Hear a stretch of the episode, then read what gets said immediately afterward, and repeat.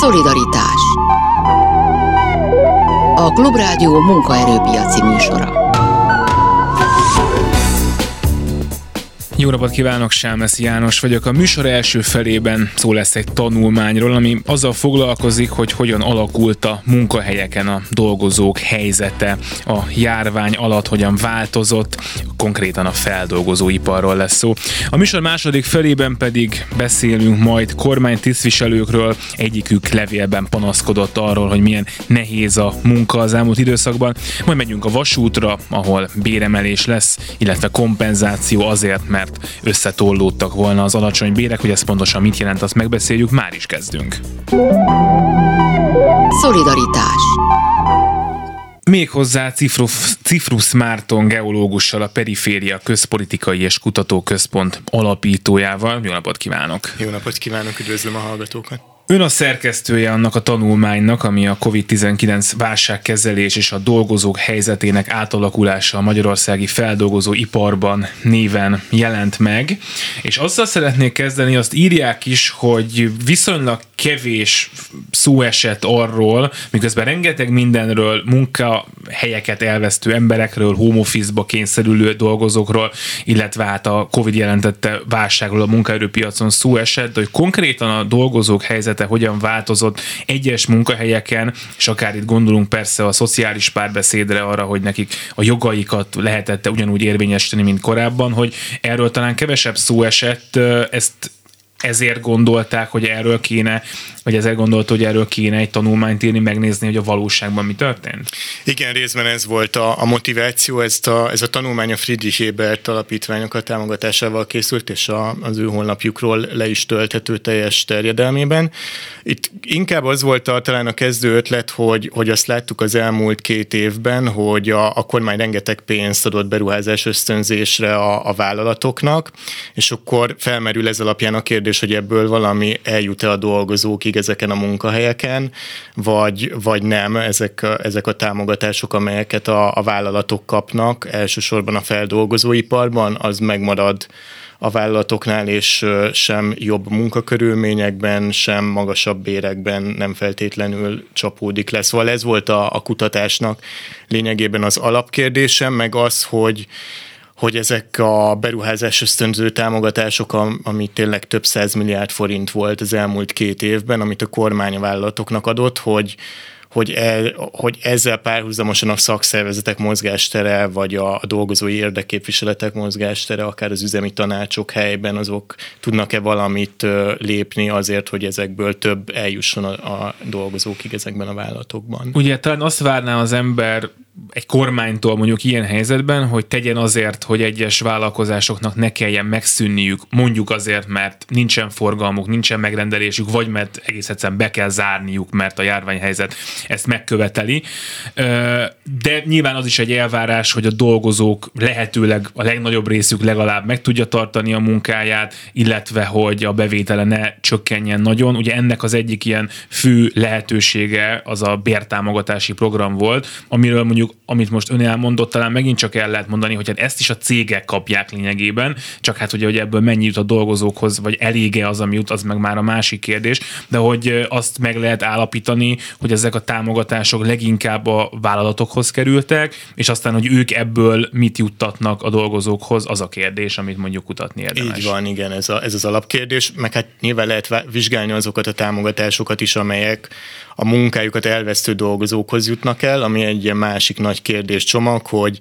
hogy mondjuk milyen hosszú az álláskeres, mennyi ideig kapják az álláskeresési járadékot a munkanélküli válók, vagy a önfoglalkoztatók, katásvállalkozók milyen támogatásokhoz juthatnak hozzá, és milyen formában de ez a tanulmány az elsősorban a feldolgozóipari munkahelyekkel foglalkozik, és ott is elsősorban a nagyvállalatokkal, mert ez az, az az a kör, amire jobban rá lehet látni egyszerűen azért, mert ezekben a vállalatokban vannak ott a szakszervezetek, akiktől több információ jut el hozzánk, a nagyvállalatok azok, amelyek aktívabbak a különböző munkadói érdekképviseletekben, meg kamarákban, meg különböző szövetségekben, úgyhogy nyilván van egy sokkal nagyobb kör, ami a magyar kis- és középvállalati szektor, akiknek a dolgozóiról, és hogy ott mi történt a válság alatt, arról meg nagyon-nagyon keveset tudunk valójában. És akkor ha mondjuk nézzünk egy ilyen példát, kap egy vállalat beruházásra támogatást, akkor az az nagyon változó lehet, hogy ő akkor ezzel mit kezd, és hogy mondjuk ő en, ezzel párhuzamosan meg, mennyi dolgozót tart, meg megtartja a dolgozóit, ugyanannyit fizete nekik, mint korábban, ez nagyon szórhat, hogy itt, itt mi történik, meg ott mi történik? Igen, és ebben volt is egy elmozdulás, ugye ez nem új keletű dolog, és nem a válság alatt jelent meg, hogy, hogy a vállalatoknak juttatott pénzbeli támogatásokkal próbál meg a kormány munkahelyeket teremteni, és ez megint nem csak az Orbán kormányra volt igaz, hanem a korábbi kormányzatokra is. És akkor ami itt ugye történik, hogy, hogy, hogy és most elsősorban a külföldi nagyvállalatokról beszélek, akik jönnek Magyarországra beruházásokkal, ott valójában az történik, hogy elindul egy ilyen alkú folyamat, hogy azt mondja a vállalat, hogy ő hoz ekkora beruházást Magyarországra, a kormány megnézi, hogy ehhez mennyi támogatást ad Korábban az is volt, hogy vállalni kellett a cégeknek munkahely számot, hogy mennyit fognak majd teremteni ezzel az új beruházással. Az elmúlt években viszont már ez nem kötelező, úgyhogy az is előfordulhat, hogy mondjuk egy olyan beruházásra kap egy vállalat támogatást, ami nem eredményez új munkahelyeket, hanem esetleg mondjuk ugye csak beépítenek új technológiákat. Jön hát sőt, akár egy új technológia akár még csökkentheti még is csökkentheti szükség, is, szükséges igen. alkalmazottak számát. A másik kérdés az ugye a bértámogatás, és az a, ami talán lehet azt mondani, hogy ezt mégiscsak a dolgozó kapja, hiszen végül is az ő fizetésének egy része fog megmaradni, tehát erre meg már a kritikusok is akkor azt mondták, és egyébként ebben a tanulmányban is szerepel, hogy azért európai összehasonlításban ezek nem voltak jelentős támogatások. Igen, hogyha ezt meg, megnézzük, akkor nagyjából azt lehet mondani, hogy nem a K plusz F szektorban, mert kicsit magasabb volt a, a kutatásfejlesztésben dolgozóknál ez a támogatási összeg, de mondjuk egy ilyen normál feldolgozóipari vállalatnál ott ilyen 200-400 ezer forint nagyságrendű volt ez a támogatás, amit egy munkahelyre jutott ebben az ilyen bértámogatási programban, és ami viszont nem volt jó, és hogy, hogy ezek a támogatások nem jutottak el mindenkihez, mert hogy a vállalatoknak kellett pályázniuk ezért a pénzért, tehát előfordulhatott az, hogy az egyik munkahelyen,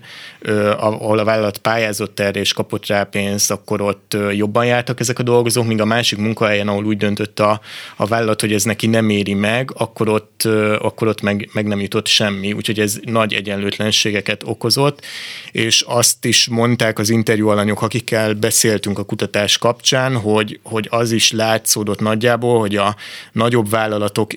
igényelték ezeket kevésbé, mert akkora nagy volt a bürokratikus teher ezzel, hogy, hogy de egyszerűen nem érte meg, nem érte meg ezt a pályázatot benyújtani. Meg én ezt akartam pont kérdezni, azt elmondták-e, hogy miért nem? Ezeket a bürokratikus terhekre panaszkodtak, de ez, ez a sajtóban is egyébként megjelent 2020 tavasszán, késő tavasszán, amikor elindult ez a program tehát nem csak a szakszervezetek panaszkodtak erre, hanem a nyilván a munka, munkaadói érdeképviseletek is, hogy ők is így látták meg ezt a visszajelzést kapták, és egy kicsit finomítottak a programon, de, de hogy, hogy azért a tendencia ez. Úgyhogy ez, ez, és ez kicsi összegű volt, szóval összehasonlítva más európai országokkal. Abban, hogy ezek a támogatások hogyan nézzenek ki, ebben mennyire voltak bevonva akár helyben a munkavállalók, akár a munkavállalói érdekképviseletek, hogyha voltak helyben, illetve hát akár az országos konfederációk, a szakszervezetek, mert tehát nyilván ők valószínűleg azt javasolták volna, hogy inkább közvetlenebb támogatás azoknak a munkavállalóknak, akiknek mondjuk csak fele annyi munkájuk van most, miért a válság ezt hozta nekik. A, talán kezdeném az országos szintről. Ott ugye az van, hogy van, egy, van erre egy fórum, egy hivatalos fórum, ahol a munkaadói, a munkavállalói érdekképviseletek és a kormány összeül, ez a VKF-nek nevezett jelzett, vagy betűszóval jelzett fórum. Ez az, amit a kormány nem nagyon használt ezeknek a kérdéseknek a megvitatására, tehát hogy azt a fórumot azt nem üzemeltette, tehát a szociális párbeszéd az lényegében nem volt. Ami helyettesítette ezt, és akkor ezt szintén a kormány nyilatkozataiból láttuk, hogy hogy hetente voltak ilyen informális megbeszélések a minisztériumban, de kizárólag a munkaadói érdekképviseletekkel, tehát a kamara volt jelen néhány ilyen ágazati például a turizmus, turizmus szektornak a nagy munkáltatóit összefogó ilyen érdekképviselet. Szóval, hogy ilyen, ezekhez hasonló szervezetekkel konzultált hetente vagy két hetente a kormány, ők ugye ott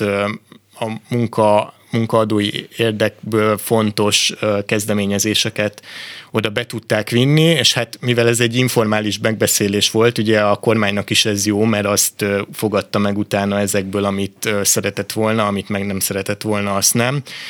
Viszont a szakszervezetek, meg a, meg a munkavállalói érdeképviseletek azok meg így teljesen tulajdonképpen ki voltak hagyva a folyamatból. Ezt egyébként láttuk most ősszel is, hogy igazából a VKF ülésekről akkor hallottunk, amikor a bértárgyalások voltak, meg a minimálbéremelés az a minimálbér elmenésről beszélgetett, vagy hát oda bevitte a kormány a javaslatát. Az, azt mennyire lehet mondani, hogy, hogy ezek a támogatások, ezek nagyon illetve nem is a támogatások, hanem inkább a jogszabály vagy a rendelet változtatások, amik itt az elején voltak, amik rugalmasabbá tették kicsit a, a munkaerőpiacot, most abban az értelemben, hogy a, hogy a cégek rugalmasabban tudtak változtatni szerződéseken, ami valahol érthető is, mert ha hirtelen fele annyi munkát tudsz kapni, akkor jogos az az igény, hogy neked legyen jogi lehetőséged arra, hogy mondjuk egy szerződést megváltoztass. De közben meg az is egy nyilván jogos munka vállalói igény, hogy azt ne lehessen úgy megtenni, hogy én abban nem szólhatok bele, tehát ne lehessen azt csinálni, hogy én bemegyek ma, és nekem azt mondják, hogy én mostantól nem 8 órában, hanem 6 órában dolgozom, és így kevesebb pénzt fogok keresni, mert hogy most ennyi munkát tudok adni. Miközben meg sok szempontból tök érthető, hogy ha a vállalkozás azt mondja, hogy ő erre kényszerül, és nem akarlak kirúgni, ezt tudom tenni. Ebben a szabályozás az mennyire nevezhető munka vállaló barátnak? Az volt az érdekes a kutatásból, amit láttunk, hogy hogy ez a rugalmasítás, ez egy kétélű fegyver volt a válságkezelés során is, mert hogy azért előfordultak olyan esetek, ahol jó példák voltak, tehát ahol a, a vállalatvezetés meg a szakszervezet le tudtak ülni, mert korábban is már működött, meg partneri viszony volt a, a, volt a két fél között, és akkor ott mondjuk meg tudtak állapodni ez főleg az első hullámban, tehát még 2020 folyamán olyan változtatásokban, ami mind a két fél érdekét valahogy szolgáltat. Tehát mondjuk mondok egy példát, hogy ott akkor hogyan lehet megoldani azoknak a azoknak a családosoknak a helyzetét, akiknek otthon kell maradniuk a gyerekekkel a bezárt óvodák meg iskolák miatt,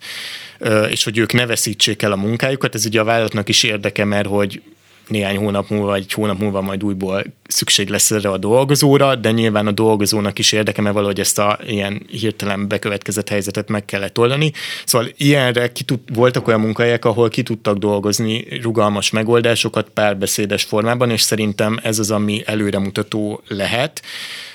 De valószínű nagyon sok olyan munkahely volt, ahol pedig egyoldalúan a a vállalatvezetés olyan, olyan változtatásokat vezetett be, amelyek viszont nem voltak kedvezőek a dolgozók számára. És hát mondjuk egy válságban azért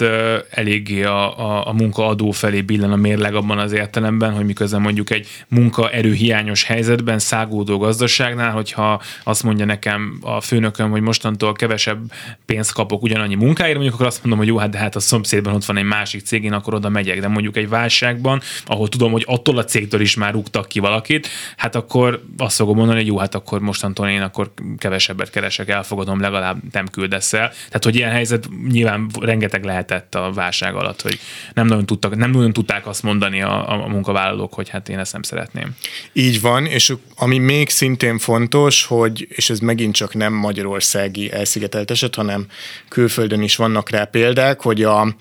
a vállalatok vagy a vállalatvezetés a koronavírus válságot használta fel ürügyként olyan változtatásoknak a bevezetésére, amire egyébként nem volt szükség, vagy közösen volt a koronavírushoz. A magyar sajtóban is megjelentek olyan esetek, hogy, hogy mondjuk elbocsátásokat vagy munkabércsökkentést akartak olyan vállalatoknál keresztül vinni, ahol egyébként osztalékot fizettek a tulajdonosoknak, és egyébként akkor ott arra hivatkoztak, hogy de hát itt van a koronavírus válság, ami láthatóan nem rendítette meg a céget, mert osztalékot is tudott fizetni, tehát profitábilis volt.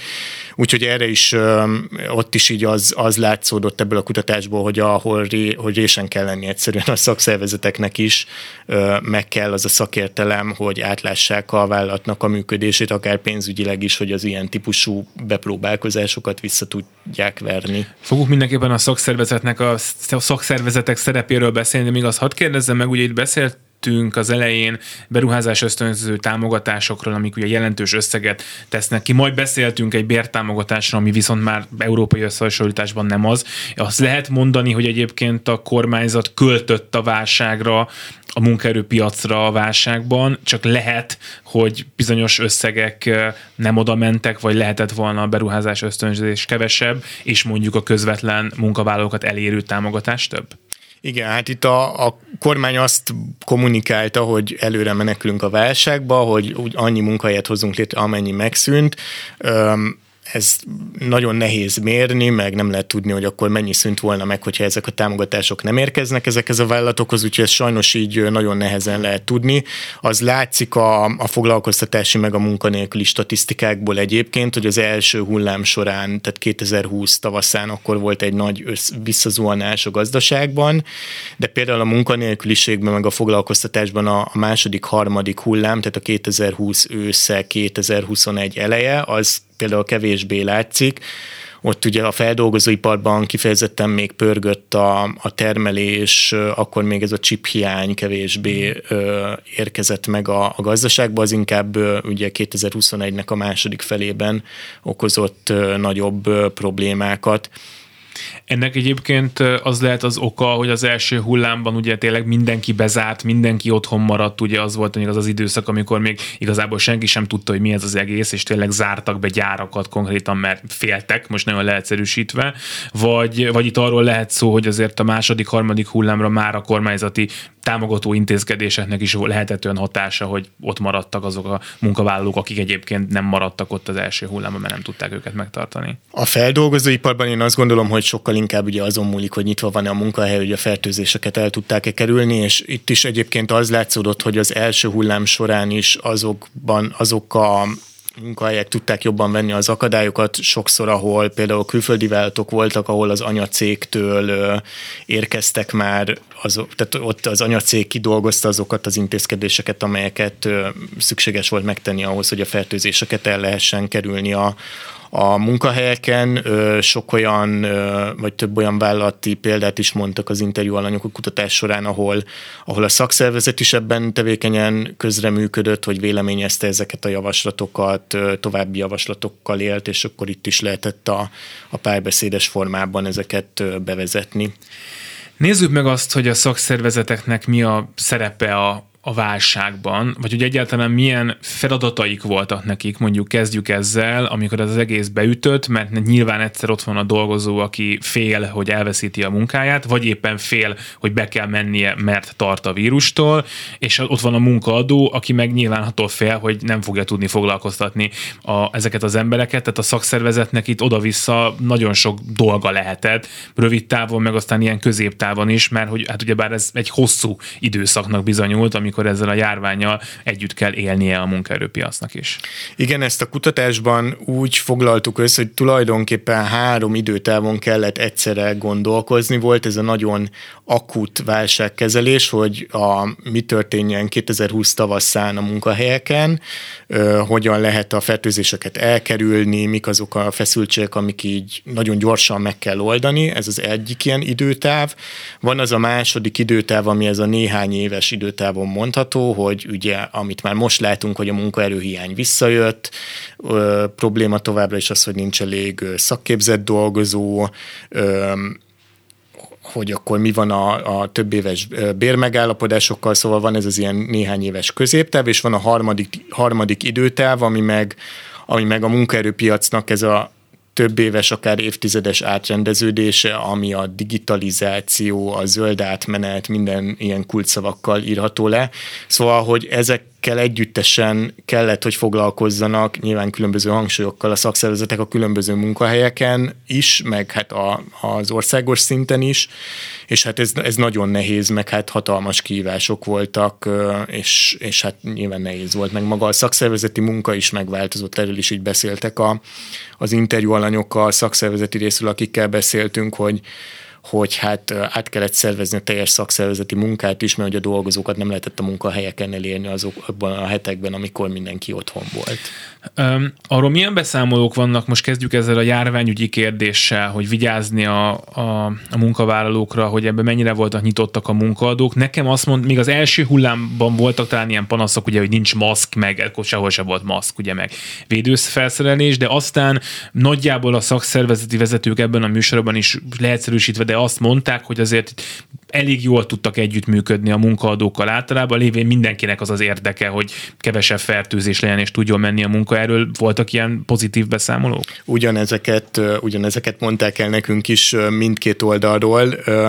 illetve még az, az szerintem nagyon fontos, hogy közben meg a kormány nem segített ebben semmit, tehát hogy a kormány nem biztosított maszkokat, nem biztosított ingyenes tesztelést,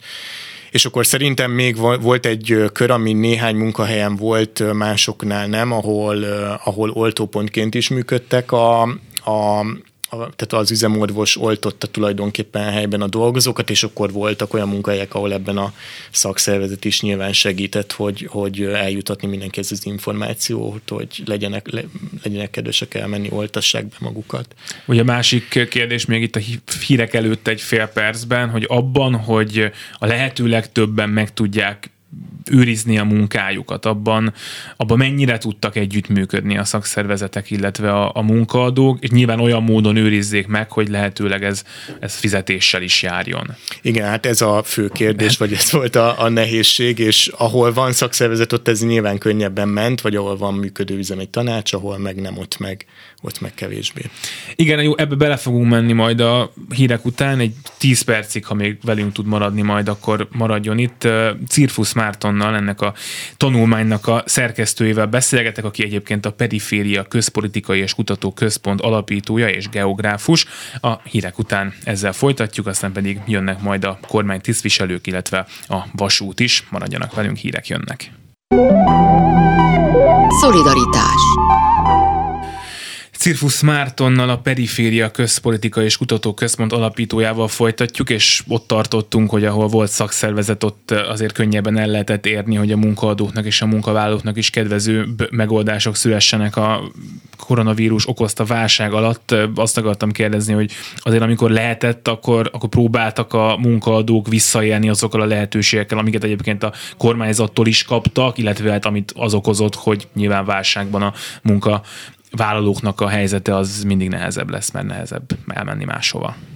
ebben a kutatásban a jó példákat igyekeztünk összegyűjteni, hogy, hogy mert, ez, mert azok lehetnek azok, amik a, akár a szakszervezeteknek is így segítséget nyújthatnak abban, hogy, hogy merre érdemes haladni, vagy remélhetőleg ezt a tanulmányt el fogják olvasni a kormány döntéshozói is, és akkor ők is erre tudnak építeni, úgyhogy nem a rossz példákat akartuk összegyűjteni, de nyilván előfordultak ilyen És akkor a jó példa az az, és ezt mondjuk lehet hangsúlyozni is, hogy ott, ahol van szakszervezet, ott azért meg lehetett állapodni, ha most nem is az első két-három hétben, mert akkor nyilván ez a legnehezebb, de hosszabb, vagy középtávon abban, hogy, hogy, hogy azért ez tudjon működni, úgyhogy senkinek se legyen nagyon rossz. Igen, ez biztos, hogy egy kulcs tényező volt abban, hogy melyek voltak azok a munkahelyek, ahol jobban sikerült a, a válságot átvészelni a dolgozóknak is, meg a, meg a vállalatoknak is, és hát nyilván nem csak a, a szakszervezet, hanem a, az üzemi tanács, ez ugye sokszor átfednek egymás, egymással személyiben, de, de hogy ahol ennek a, ez a, ennek a párbeszédnek meg voltak korábban is a for, fórumai, meg, meg volt ez a párbeszéd, a, ott ez egyértelműen segített. Itt is voltak olyan vállalatok például, ahol létrehoztak ilyen operatív törzset helyben, a, akik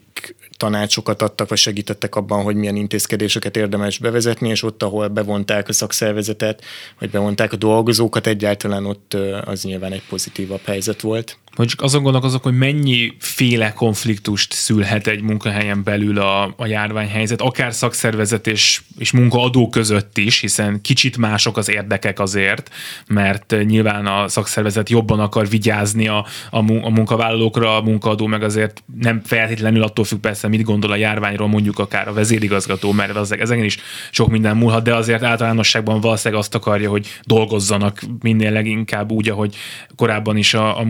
munkaadók, vagy a munkavállalók, illetve hát olyan konfliktusokra is gondolok akár, hogy most ő nem akar mazba lenni, én meg mazban akarok lenni, és hogy akkor ezt valahogy meg kell oldani. Gondolom úgy lehet leginkább megoldani, hogy leírjuk valahova, hogy az a szabály, hogy itt meg itt mazba kell lenni, ott meg ott nem, de hogy ebben, ebben is vannak gondolom akkor jó példák. Igen, ezek is szerintem fontos ilyen új konfliktusforrások, mondó, vagy kiegészíteném még néhányal a, a kik azok, akik home office-ban otthon dolgozhattak, és kik azok, akik nem. Ugye ez két különböző munkavállalói csoport volt, és akkor nyilván itt is ö, ügyesen kellett ö, kellett cselekedni, vagy ezeket az ilyen esetleges konfliktus, konfliktusokat elsimítani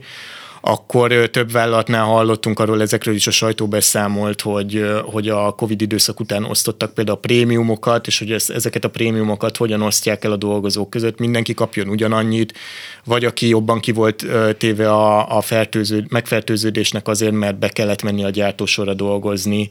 hogy ő kapjon többet, szóval, hogy voltak, voltak azért nehéz kérdések, ami nyilván mind a két oldalnak nehézséget okoztak, vagy ilyen új kihívásokat, amelyekkel korábban nem találkoztak. És hát mondjuk a túlóra kérdése is talán ilyen lehet, Így hiszen van. a Covid az értelemszerűen azzal jár, hogy hát sok esetben kiesnek dolgozók, akár azért még a korábbi karantén szabályok ugye kvázi azt jelentették, hogy aki mondjuk egy szobába vagy egy helyiségbe dolgozott valakivel, aki, akinek lett egy pozitív tesztje, hát elméletileg neki ugye haza kellett volna mennie. Nem tudom, hogy ez a gyakorlatban hol valósult meg így teljesen szabályosan, és hol mondták azt, hogy hát jó, nincs neked semmi bajod, úgyhogy légy szíves, gyere dolgozni, de hogy ez, ha megvalósult, akkor az nyilván az okozta, hogy valakinek meg többet kellett dolgoznia. Igen, a, hát ugye a munka, munkaidő keretnek a még rugalmasabb alkalmazásával ö, voltak, ahol ö, voltak, ahol ezzel így, ö, tehát azzal így egy kicsit ki lehet egyensúlyozni, de inkább ö, mi találkoztunk azért olyan pozitív példákkal is, ahol, ahol a nagyon szigorú szabályok voltak arra, hogy ha valaki kontakt személy lesz, vagy a megfertőződésnek a kockázatának kitett volt, több, több olyan vállalat volt, ahol kifizette a, a vállalat a, koronavírus teszteket a dolgozóknak, mert ugye neki is érdeke volt, hogy kiderüljön, hogy valaki meg van-e fertőződve, vagy nem. Úgyhogy ilyen típusú jó példákra, jó példák is voltak, ahol elengedik a dolgozókat mondjuk tesztelni, fizetnek a, arra az időszakra, amíg otthon kell lennie, még az embernek egy-két napig, mire kiderül a tesznek az eredménye, és ilyen hasonlók. Mik lehetnek azok a dolgok, amiket a járvány tapasztalataiból tovább lehet vinni, akár gondolok itt szakszervezet és munkaadók közötti együttműködésre, hogy Egyébként egy csomó között cél van nyilván akkor is, amikor nincsen válság, amikor megvan, akkor meg talán tényleg nagyon sok, de hogy,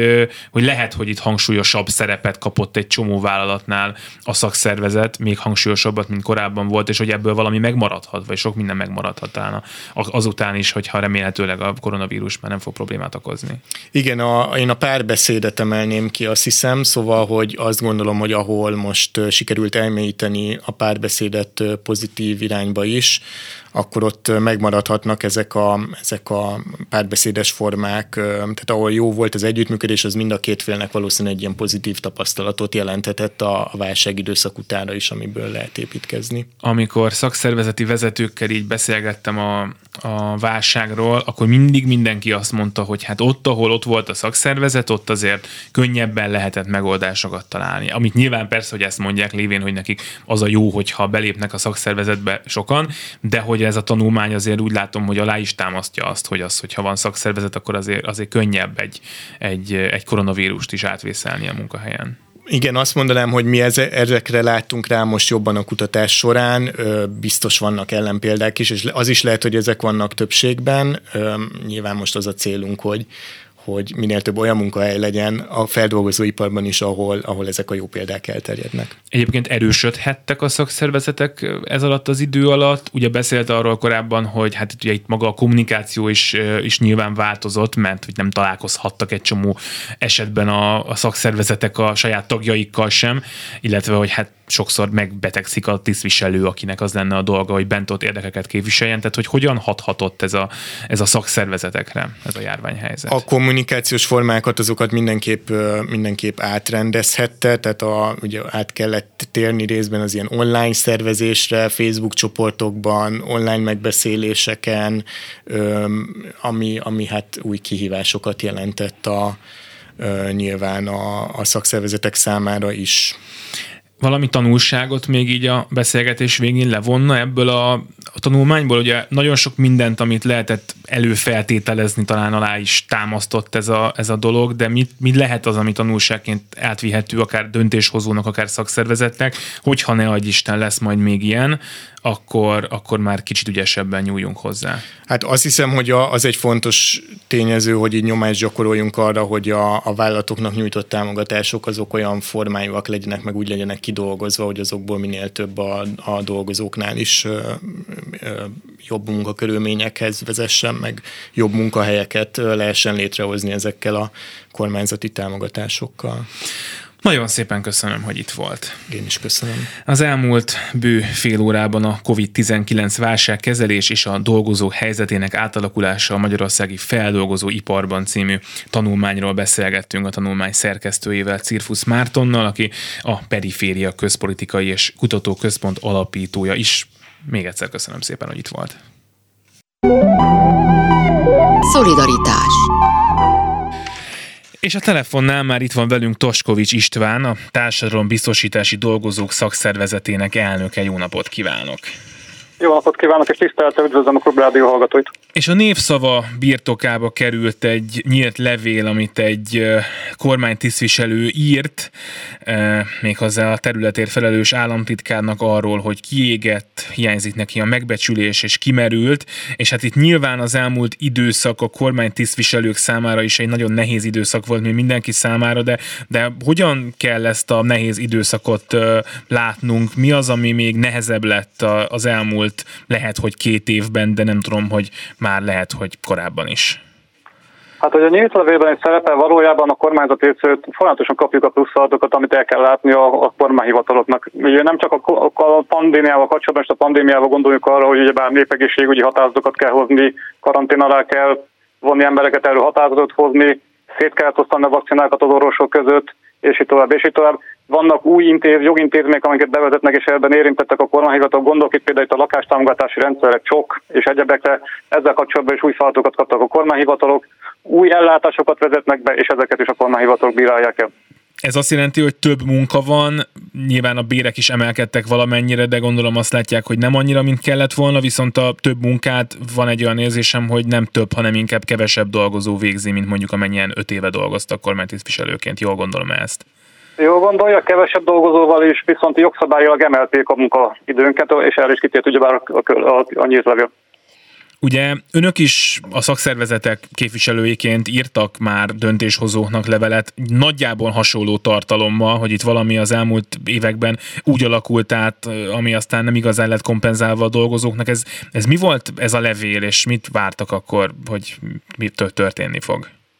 A mostani szabályozás az igazából 2019 márciusában lett bevezetve a kormányzati tisztviselőkre vonatkozóan. Már a megszületése előtt is kezdeményeztük a tárgyalásokat a kormányra. Egyrészt azért, mert a, a beígért béremelés az egyáltalán nem versenyképes. Már már ugyebár a Lidl és az Aldi is verseny, versenyképesebb bérezést ad a kormánytisztviselőknek, de még a, a fiatalabbak esetében a, a gyors értelmek is. Másrészt drasztikusan csökkentették a értékét, mint ahogy a nyílt is szerepel. Például egy 25 év közszolgálati múlttal rendelkező kormánytisztviselő esetében 38, évről, 38 napról 25 napra csökkent ez a szabadság. Ez a 25 nap pontosan annyival megegyedik, mint amennyivel 25 évvel ezelőtt alapszabadságként kezdőként részesült. Csak úgy összehasonlításképpen a munkatörvények szerint is 30 nap járna neki, még ennyit sem kap egy kormánytisztviselő, és emellett a fél óra munka, munkaidő kedvezmény, tehát az úgynevezett ebédidő sem számít a munkaidőbe, annyival többet kell dolgozni. Ha valaki ezt kiszámolja, akkor éves szinten legalább egy hónap alatt rutinos a 15-20 éve rendelkező kollégák egy hónapra többet dolgoznak éves szinten. Ugye azért az elmúlt években mondjuk a piacon dolgozók azért sokan talán ahhoz szoktak hozzá, hogyha nem is radikálisan, de egy picit javult a helyzetük. Kicsit többet keresnek, kicsit jobb helyzetben tudnak tárgyalni az, a, a munkaadójukkal. Nyilván a Covid-válság aztán ezen a helyzeten sokat rontott, legalábbis időlegesen, de amit elmond most, meg hát amit már persze az elmúlt években lehetett hallani, hogy a kormánytisztviselők azon dolgozók közé tartoznak, akiknek romlott a helyzetük, és nem is kicsit az elmúlt években. Így van. Uh, és miért alakult ez így? Most akkor nagyon egyszerűen ez a kérdésem. Azt tudom, hogy a szakszervezetek megpróbáltak ez ellen tenni valamit, de hogy a döntéshozók mégiscsak valamiért úgy látták, hogy ezt, ezt így meg lehet tenni. Nekem az a benyomás, hogy a kormány gyakorlatilag betanított munkásként kezel minket. A, aki, aki esetleg elmegy, majd jön helyett a másik, igazából az se baj, ha nem jön helyett a másik, a feladatokat is úgy kell látni, lesz biztos, aki ellátja majd ezeket. Igazából nem érdekelt a kormány abban, hogy versenyképes fizetéseket adjon a kormánytisztviselőknek, de még a kormánytisztviselők között is nagyságrendileg vannak differenciálva a bérek, tehát például sokkal többet keresett például a NAV-nál, vagy éppenség az országgyűlési hivatalnál kormánytisztviselő, mint a területi közigazgatásban. Na igen, ezt akartam megkérdezni, mert amikor azt mondjuk, hogy kormány és tisztviselő, akkor szerintem nagyon sokaknak az jut eszükbe, hogy itt valami minisztériumban egy nagyon jól kereső dolgozóra kell gondolni, ami nyilvánvalóan nem így van, de szállazzuk egy picit ezt szét, hogy kire gondolunk, igen. amikor kormánytisztviselőkről beszélünk, és akkor kicsit menjen már bele ebbe, hogy ezek a különbségek, amiket itt most említett, ezek mekkorák lehetnek mondjuk bérben, vagy akár munkateherben. Például most a területi közigazgatásban dolgozó kormánytisztviselőkről beszélünk, tehát aki a főváros és megyei kormányhivataloknál és járási hivataloknál ide tartoznak a kormányablakok is dolgoznak. A mostani bérezési rendszerük szerint a kezdő fizetés 200 ezer forint, miközben a garantált bérünk 260 ezer. Az első bérsában a, a 200 ezer-től 350 ezer forintig terjedhet ezek őnekik a bérezése. De például a NAV-nál, a NAV-nál ugyanez az életménysáv 340 ezer-től 460 ezer forintig terjed, tehát náluk minimum 340 ezer forint garantálva van kezdésképp. Tehát például nézzük az országgyűlés hivatalát, neki teljesen másképp van a bérezésük, ott egy illetmény alapon, amely illetmény alap megfelel az előző évi bruttó nemzetgazdasági átlagkereset összegének, ez ugye 2021-ben ugye a 2020 évi tehet nézegetni, ez 403 ezer forint volt. A kezdő fizetés ennek a máskétszerese volt az országgyűlés hivatal, tehát durván 600 ezer forint azért ezek óriási különbségek, ez hogy alakult Igen. ki így? Mert hát itt most oké, persze nem ugyanazt a munkát végzik teljesen, de hát mégiscsak gondolom én, hogy hasonló végzettségű és hasonló munkát végző emberekről van szó.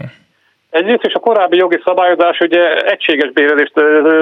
biztosított mindenkinek a, kormányzati igazgatás szintjén. Ezt most teljesen szétvertek, és gyakorlatilag mindenki attól függően, hogy mekkora a lobby erre van a kormányon belül, próbál minél ütőképesebb bérezési rendszert ki elfogadtatni, ebből mindig a területi közigazgatás, ami kimarad. Mennyien dolgoznak most a területi közigazgatásban, és mondjuk mennyire, hát nyilván akkor valószínűleg, hogy nem annyira vonzó munkahely ez még? Ha kicsit tágabb értelemben nézem, akkor az egész kormányzati igazgatásban, régi nevén állami igazgatásban, tehát ami a minisztériumok is beletartoznak, 73 ezer fő dolgozik, ebben a területi közigazgatásban, tehát a kormányhivatalokban 34 ezer fő. Itt a névszava cikk, ami megemlíti ezt a levelet, amiről már itt beszéltünk, ott azt írja, hogy ez a levélíró 34 év közszolgálati jogviszony után valamivel 400 ezer forint alatti fizetés kap, bruttó 400 ezer forint alatti, amiből hát azért nekem egészen az következik, hogy viszonylag nehéz lehet lelkes diplomás fiatalokat bevonzani ezekbe a szakmákba, vagy hát éppen oda, ahol tényleg ilyen bérek vannak, lehet, hogy olyan oda, ahol meg meg kicsit jobban tudnak tárgyalni, ahogy azt ön mondta, oda meg, oda meg könnyebb. Így van, tehát igazából nincs utánpót, fiatal utánpótlás, de ugye évek között most már kereken tíz éve működik a Nemzeti Közszolgálat értem azzal a célkitűzéssel, hogy utánpótlás szerezni ugye a közigazgatásban és ne csak a rendvédelemben. Én még területi közigazgatásban nem találkoztam fiatal pályakezdő Nemzeti Közszolgálat Egyetem végzett emberrel, de most megnézem például a Györmoson-Sopron, kormány, Györmoson-Sopron megyei kormányhivatal esélyegyelőség tervét, ami két év, alig két év ezelőtt jött ki, abban szerepel egy korfa, ott a 30 év a arány a teljes foglalkoztatás, illetve a teljes létszámon belül 9%-ot tesz csak ki. Ebben az a névszabad cikkben ön is megszólal, és beszél arról, hogy most már szinte végzettségtől függetlenül bizonyos helyekre nagyon könnyű bekerülni, mert hogy annyira kevesen vannak. Tehát most ez ilyen rosszul hangzik persze, de hogy hígul a szakma ebben az értelemben? Igen, mert volt korábban jogszabályozás hogy bizonyos, tehát meg voltak határozva, hogy milyen munkakörben milyen végzettséggel lehet felvenni embereket, ugye van külön középfokú végzetek és külön felsőfokú végzeteket. A mostani bérezési rendszer már nem tett különbséget közép és felsőfokú végzetek között, és gyakorlatilag az egyetlen, hogy elő, erőjás az, hogy érettségvel rendelkezzen az illető. Tudnak a kormányzattal, döntéshozókkal hébe-hóba tárgyalni arról, hogy itt valamiféle változás legyen? 2020. október 9 óta egyszer se hívtak minket össze, pedig a saját maguk vállalása alapján is legalább negyed évente össze kell hívni a közszolgálati érdekesztő fórumot, és ezzel még jogszabály is kötelező őket, tehát valójában törvényt sértenek ezzel. Taskovics István a Társadalombiztosítási Dolgozók Szakszervezetének elnöke volt itt. Köszönöm szépen. Én köszönöm szépen, viszontlátásra. Szolidaritás És itt van velünk Meleg János, a Vasutasok Szakszervezetének elnöke. Jó napot kívánok! Jó napot kívánok! Ugye a szakszervezetek.hu-n van egy ilyen című cikk, a szakszervezeti tagok összefogása nélkül olcsó megúszta volna a MÁV volán a béremelés, de így sem mindenki elégedett, és ezt szeretném egy kicsit önnel így szálazni. Ugye itt arról van szó, hogy volt egy bérmegállapodás, amiről aztán elmondták, hogy a garantált bérminimum emelése miatt itt nagyon összecsúsznának az alacsony bérek, és hát egy darabig talán úgy tűnt, hogy ez ettől függetlenül így fog maradni, hiszen hát a bérmegállapodás már megvan, a MÁV volánnak pedig túl sok plusz plusz forrása nincsen. Itt azt el lehet mondani, hogy a szakszervezetek ezt azért megoldották a munkavállalóknak, hogy mégiscsak legyen kompenzáció? Igen, ez azért hozzátartozik az, hogy amikor a három éves megállapodást megkötöttük, akkor gyakorlatilag ez egy számunkra egy nagyon fontos mondat volt, hogy amennyiben a, a jogszabályváltozások meg, bekövetkeznek, akkor ezt azért kezelni fogjuk. Végül is azért ez nem került bele a megállapodás szövegébe a tulajdonosi oldalról, az ő érdeke volt az, hogy ez így ne kerüljön bele, tehát, de az adott szó az úgy tűnik, hogy most sokkal többet jelentett. Hiszen amikor mi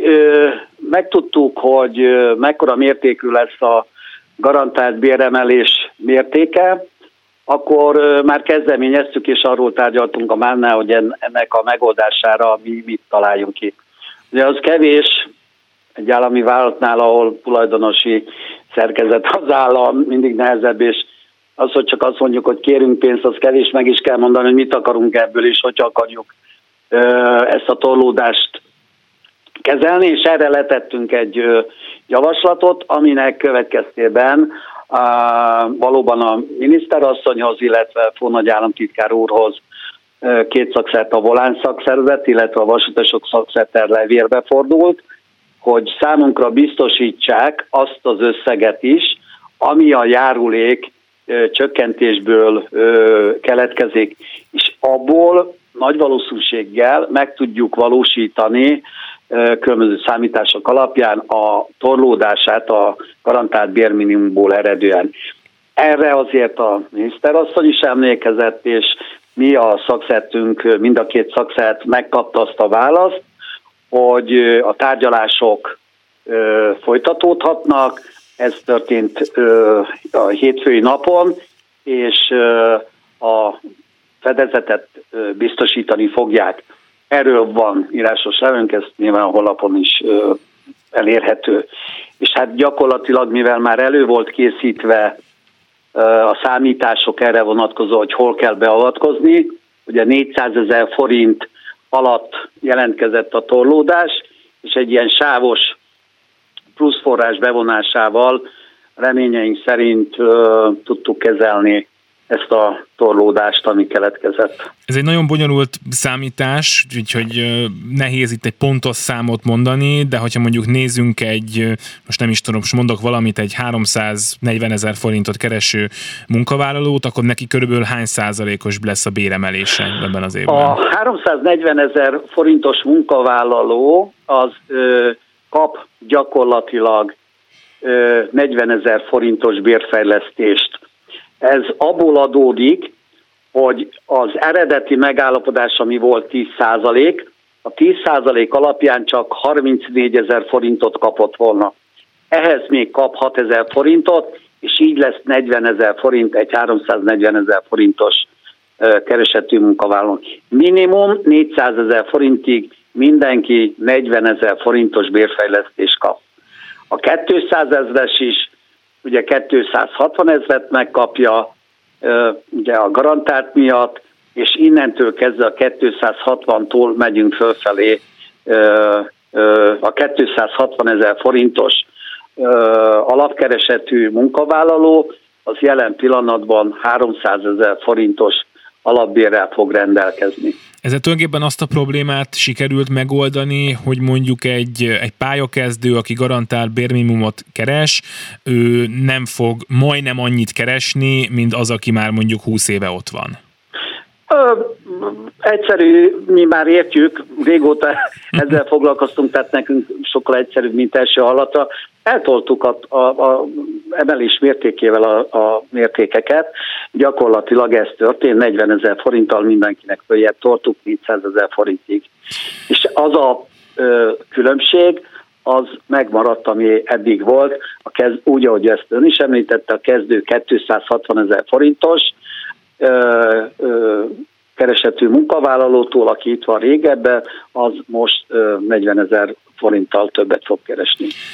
Egy kicsit beszélgessünk azokról is, akik ez felett, a 400 ezer feletti sáv felett vannak. Ugye ők is kapnak 10%-os béremelést, és amikor az ember így először belegondol, akkor persze, hogy teljesen jogosan tudja azt mondani, hogy jó, hát akkor egy bizonyos szint felett már ne járjon a kompenzáció, hiszen ott már a bértódlódás azért nem jelenik meg, de közben meg, ha belegondolunk még jobban, akkor azt is lehet mondani, hogy azért 400 ezer forint bruttóban az nem egy annyira jelentős összeg, hogy azt lehessen mondani, hogy ő nekik egyébként nem lenne jogos akár a 10%-nál egy, egy nagyobb béremelés, szóval hogy ezt, ezt nem sikerült volna már megoldani, hogy ez ott is megjelenjen valamennyire, hogy egyes munkavállalóknak ennél azért jobban nő a bérük, tehát ez volt a határ, gondolom, hogy valahol azért ezt meg kellett húzni. Igen, a, a, nyilván amit ön is említ, a 450 ezer forintos munkavállaló az 45 ezer forint bérfejlesztést kap, tehát tovább nyílik az olló, nyilván minél magasabb az embereknek a jövedelme, annál a százalékos megosztás az tovább növeli a különbséget a munkavállalók között. Én azt gondolom, hogy ez most azzal, hogy 10% bérfejlesztést kapnak, ez ezt a helyzetet nem nyújtja tovább, tehát nem nől az olló olyan mértékben, mint ahogy ez az elmúlt években, amikor fix volt. És mindenki ugyanannyi százalékot kapott, hiszen aki 280 ezer forintos alapbérrel rendelkezett, ha csak 10 százalékot kapott volna, az 28 ezer forint. Az a munkavállaló, aki meg 500 ezer forintot keres, az meg 50 ezer forintos bérfejlesztés kapott volna. Én azt gondolom, hogy ez így ebből a szempontból igazságosabb. Nagyon szépen köszönöm, hogy itt volt velünk Meleg Jánost, a Vasutasok szakszervezetének elnökét hallották. Minden jót! Minden jót! Szolidaritás Gerendai Balságnes volt a műsor szerkesztője, Budai Máton a technikus Szabó Csilla kezelte a telefont, maradjanak a klubrádióval, jönnek a hírek Véna Gyöngyitől, aztán pedig folytatódnak a műsorok. Én minden jót kívánok viszont hallásra. Szolidaritás A Klubrádió munkaerőpiaci műsorát hallott.